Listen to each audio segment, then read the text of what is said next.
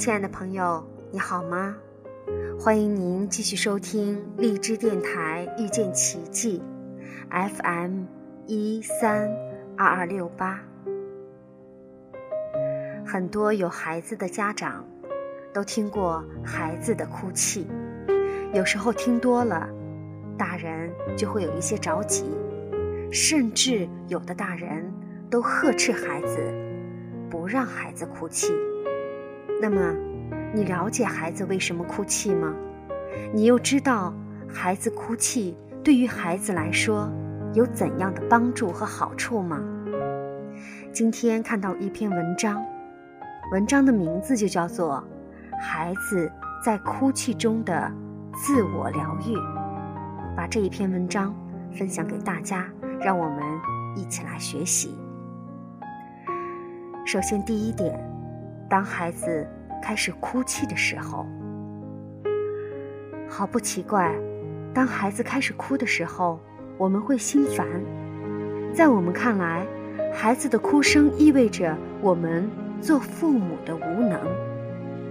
经常有这样的情形，为一点小事，比如说饼干盒子空了，他便哭了起来，我们便立刻失去了好心情，感到恼火、不安、厌倦和愤怒。我们想止住他的哭声，尽力哄他，试图说服他吃点别的，对他说饭前吃饼干是不对的。当然，如果他还是哭，就责备他说，为这点小事儿哭可真傻。我们以为只要止住孩子的哭声，麻烦就过去了。但是仔细观察，你就会发现情况并非如此。孩子可能会安静下来，但仍然不高兴，长时间情绪低落，打不起精神，不再信任别人，对一切都不满意。父母为此感到气恼，整个家庭生活受到了影响。可是如果在孩子开始哭泣的时候，我们换一种做法，是否可以做到直接调整孩子情绪的作用呢？也许只要我们留在孩子身边，倾听他，不打断他的哭泣，他的烦恼会随着哭泣逐渐的消散，哭泣也会随之停止。原因是哭泣能愈合创伤。由于你给孩子机会自己排除受到伤害的感觉，之后他会变得更坚强和自信。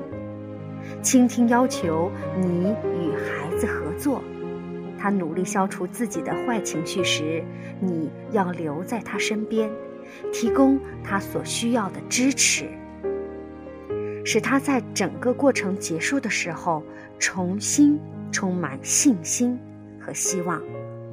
所以在孩子开始哭的时候，我们应当停下手边的事情，去倾听他，以便有助于愈合孩子受到伤害的情感。第二点，哭泣是自然的康复过程。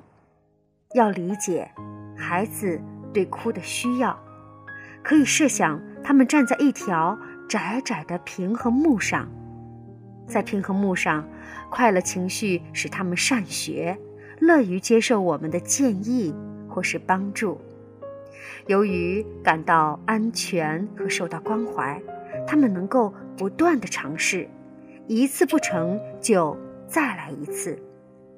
但他们这种宝贵的自信心和对他人的信任也很容易受到干扰，努力频失败，或周围的人显得漠不关心，或者是态度消极，都可能伤害到他们的感情，使他们从感觉良好和安全的平衡木上摔下来，脱离了正常轨道。他们无法找到能支持自己继续尝试的信心，感到伤心，就开始哭起来。哭泣是愈合感情创伤的必要过程。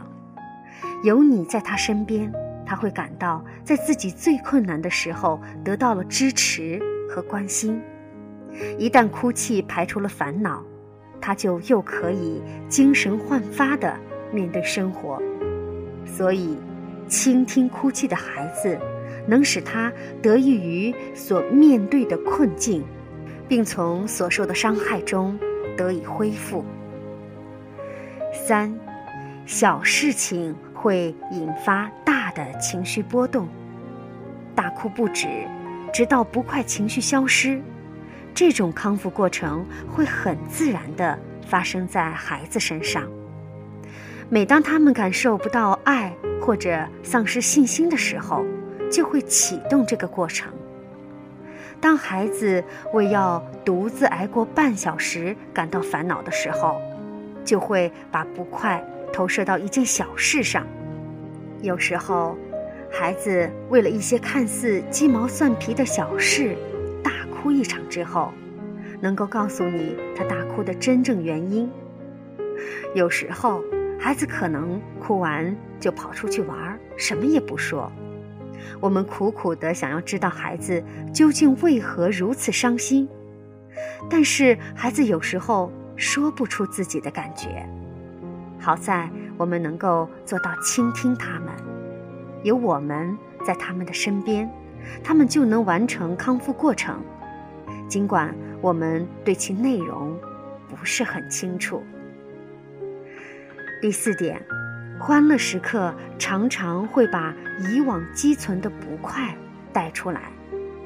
孩子们经常选择家庭中欢乐融洽的时刻表露他们不快的情绪，即使履行父母职责看起来更像是对性格的考验。我把这称作被糟蹋的郊游现象。比如，你和孩子们也许是一整天都在公园里快乐地玩耍，当你们动身回家时，孩子却变得不高兴，容易生气，会为必须坐在车子后座而哭叫等等。实际上，孩子是在利用这天从父母身上所感受到的安全感和亲近感，这一天的满足衬托出平日里感到的缺憾，就像是一块白桌布上的污点。度过了如此快活的一天，现在他要致力于往日里积存下的不快。对孩子来说，这是一个很好的能排泄掉积郁的机会。不过，如果你对此没有思想准备，这处被糟蹋的郊游会是令人沮丧甚至恼火的。一旦你明白它准会发生，你可以让自己做好准备，等孩子哭时好好的倾听，直到他平静下来。比如，你可以在自己尚未精疲力尽时就动身回家，因为你知道路上可能要处理某些会有积极的结局的麻烦。好的，亲爱的朋友，今天我们就先分享前半部分。对于孩子的哭泣，你是否有一些了解了呢？